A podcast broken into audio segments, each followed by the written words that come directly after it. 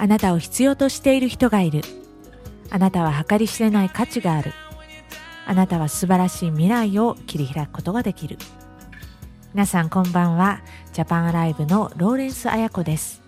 ジャパンアライブは若者の生き方と性を考える NPO です。これから15分間どうぞお付き合いください。よろしくお願いします。さて私たち夫婦はですね9月末に無事12年目を迎えて、えー、今回も結婚記念日をお祝いしてきました。でまあそんなこともあって改めて記念日って何なんだろうとか記念日ってわざわざ祝う必要あるのかとかメリットは何なのかってことを今日は一緒に考えていきたいと思います。こうねあの仕事が忙しかったりまた記念日を祝う習慣がない家に育ったり相手の存在があまりにも当たり前すぎてこう結婚年数を重ねるうちに結婚記念日をどんどん祝わなくなってしまうっていうカップルは非常に多いようです結婚記念日だけじゃなくてこう毎日お互いをいたわり合うことが大切なんじゃないかっていう意見もありますよね。お互いの関係に満足しているから特に記念日だからって何かをする必要性感じないっていうそういう場合もあるかもしれません。じゃあ逆になんでわざわざ記念日を祝うのか祝うと何かいいことあるのかっていうこのメリットの方を考えてみたいと思います。まず1番目なんですけれども記念日を祝うことで自分の人生の優先順位がはっきりして結婚生活をより大切にしようっていう気持ちが生まれるんじゃないかなと思うんです。でまあこんなトピックを私たちが話しているのも、まあ、あの私たち夫婦として記念日をとっても大切にしてるから、まあ、おすすめしたくて話してるわけなんですけれども今年も記念日は旦那と2泊3日の旅行に行ってきました。でも小さい子供たちがいるからこう2人きりの旅行をするのは結構準備だとか大変なんですね。でそれだけじゃなくて、まあ、自営業なので9月末っていうのは一番お金が大変な時期とあの重なります。家計の事情言っててもしょうがないんですけど。ででも旦那は年に一度2人だけで旅行するっていうのをとっても大切にしていて貯金崩してでも何してでもこう旅行に行って花束を送って美味しいもの食べてってしてくれるんです。そうすることでそうだよね。私たちの人生の最優先順位は夫婦がいたわって愛し合って生活することだよねってこう毎年確認する時になってで今年もよろしくお願いしますっていう何て言うのかな決意を新たにするというかそういう機会になっています。で旅行中にあの結婚式ってこうだったよねとか1年目の結婚記念日どこ行ったっけ何食べたっけとか去年あれしたよねっていう風にあの自然とその記念日関係の話が出るんですよね。つまりこう2つ目のメリットとしてこう思い出を毎年作り出していくことができるってことかなと思います。そうすると自分たちの結婚生活に対してますますポジティブなイメージが出来上がっていくんですね。で3番目のメリットとしてこう記念日を祝ったりそれからスペシャルな時間を過ごす時人々はわざわざここで喧嘩しようとか嫌なことを言おうって思わないですよね。当たり前だけど。でもうリラックスなムードになってこう仲良く楽しく過ごそうっていう気持ちになります。だからこう日常の子供がどうだったとか学校がどうだとか支払いがどうだとか、まあ、そういったところから離れてこう2人の関係を見ることができるんです。でもね旅行に行くとああ子供たちにここ見せたかったなとか一緒にやっぱり連れてきてあげるべきだったかななんてこう思いがふっとよぎる時もあるんですでもやっぱりねこう結婚日結婚記念日はできる限り2人で行くべきだなって思います。というのは家族旅行はまた家族旅行の別の目的があってまた母としてとか父としての、まあ、仕事とか役割もあってそれとやっぱり結婚記念日の行事って混ぜてしまうとこう結婚記念旅行だからこそイベントだからこそのメリットっていうのがやっぱり半減してしまうんじゃないかなって思います。じゃあ次にどんな風に祝えばいいのかっていうとこなんですけどもそれはもちろん人それぞれですよね、まあ、旅行に行ってもいいし映画を一緒に見に行ってもいいし美味しいディナーを食べに行ってもいいしこうハイキングに行ってもいいと思います。でもそれが後でこう振り返った時にあの年こうしたよねあれあそこに行ったよねみたいなそういうふうに言えるだけのスペシャルさが必要だと思うんです。だからいつも食べてる同じレストランにそこがもし美味しいところだとしてもね記念日も行くんじゃなくて記念日はやっぱり違うところに行くとか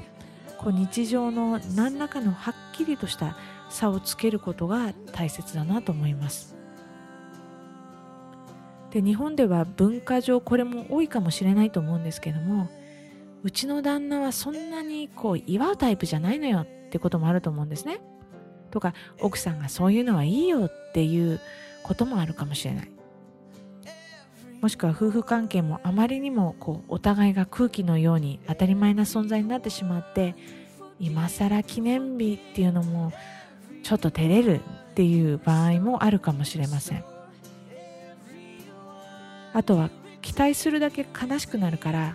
記念日に何かしてもらえるかもって考えることはもうずっと前にやめましたっていうことも結構多いと思います。だから平気なふりしてるけどでも本当はお祝いしたいって思ってるっていうこともあると思うんですよね。でもそういう時は勇気を持って婚記念日お祝いしてほしいとかお祝いしようよっていうことを相手にちゃんと言葉で伝えた方がいいと思いますこう年力だけかけて気づいてもらえないとがっかりしていつの間にか相手への恨みに変わっていたってことも、まあ、よくある話ですよね。こう大切にされてないっていう悲しさと惨めさがそこにあるのでプライドと相まって相手にその気持ちを伝えることが難しくなってしまうと思うんだけれどもそこを勇気を持ってコミュニケーションしていくことは大切だなと思いますあとねあの記念日頑張って旦那が計画したのはいいが旦那のアレンジがあんまりいけてない時っていうのもおそらくよくあると思うんですよね。っていうのは女の人って結構無茶な妄想を持ってたりしますからね。そこで「えこれ？何これ?」みたいな反応されると旦那も「だからやっぱりやめときゃよかった」とか「あれはやり方わかんないんだ」みたいな感じでこう自信なくししちゃうしこんな文句言われるぐらいならやもうやめよう触らないでおこうっていうふうに思っちゃうと思います。だからね別にこうテレビや雑誌と比べていいとか悪いとか言う必要は全くないのでとにかく心から感謝する。そしてまた相手の努力を受け止めるってことをよく決めてからお出かけするといいと思います。結婚生活が長くなればなるほどお互いの存在はあまりにも自然で当たり前でずっとこれからもこうやって生きていくんだってそれが当然なんだって思うかもしれません。でもね1年目は会社から帰ってきたらもうハグしてキスをしていたのにそれが今となってはもう iPhone から顔も上げずにお帰りという感じになってこう別に喧嘩はしてないんだけどもそういう感じになって気がつけば離婚っていう危機に陥るほど関係は揺らいでたっていうこともそういうご夫婦もいると思うんですよ。だから夫婦関係を強めて優先順位っていうのを常にしっかり置いておくためにも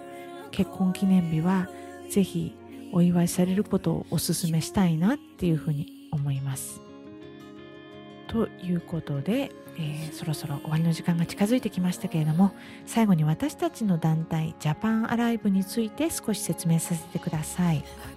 ジャパンアライブは恋愛やまた性を取り巻くいろいろなことを一緒に考えていく NPO です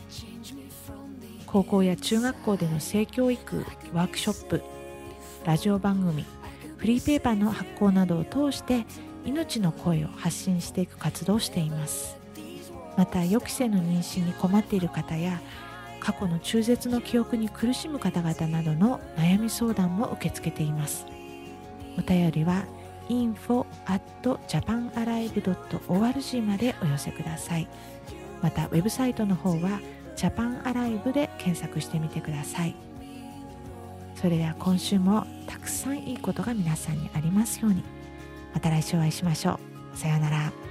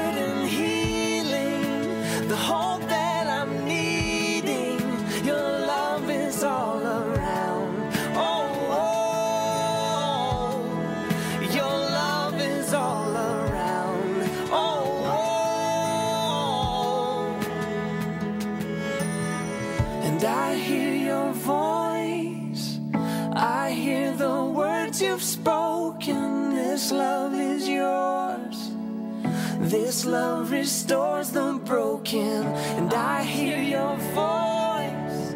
and I hear the words you've spoken. This love is yours. This love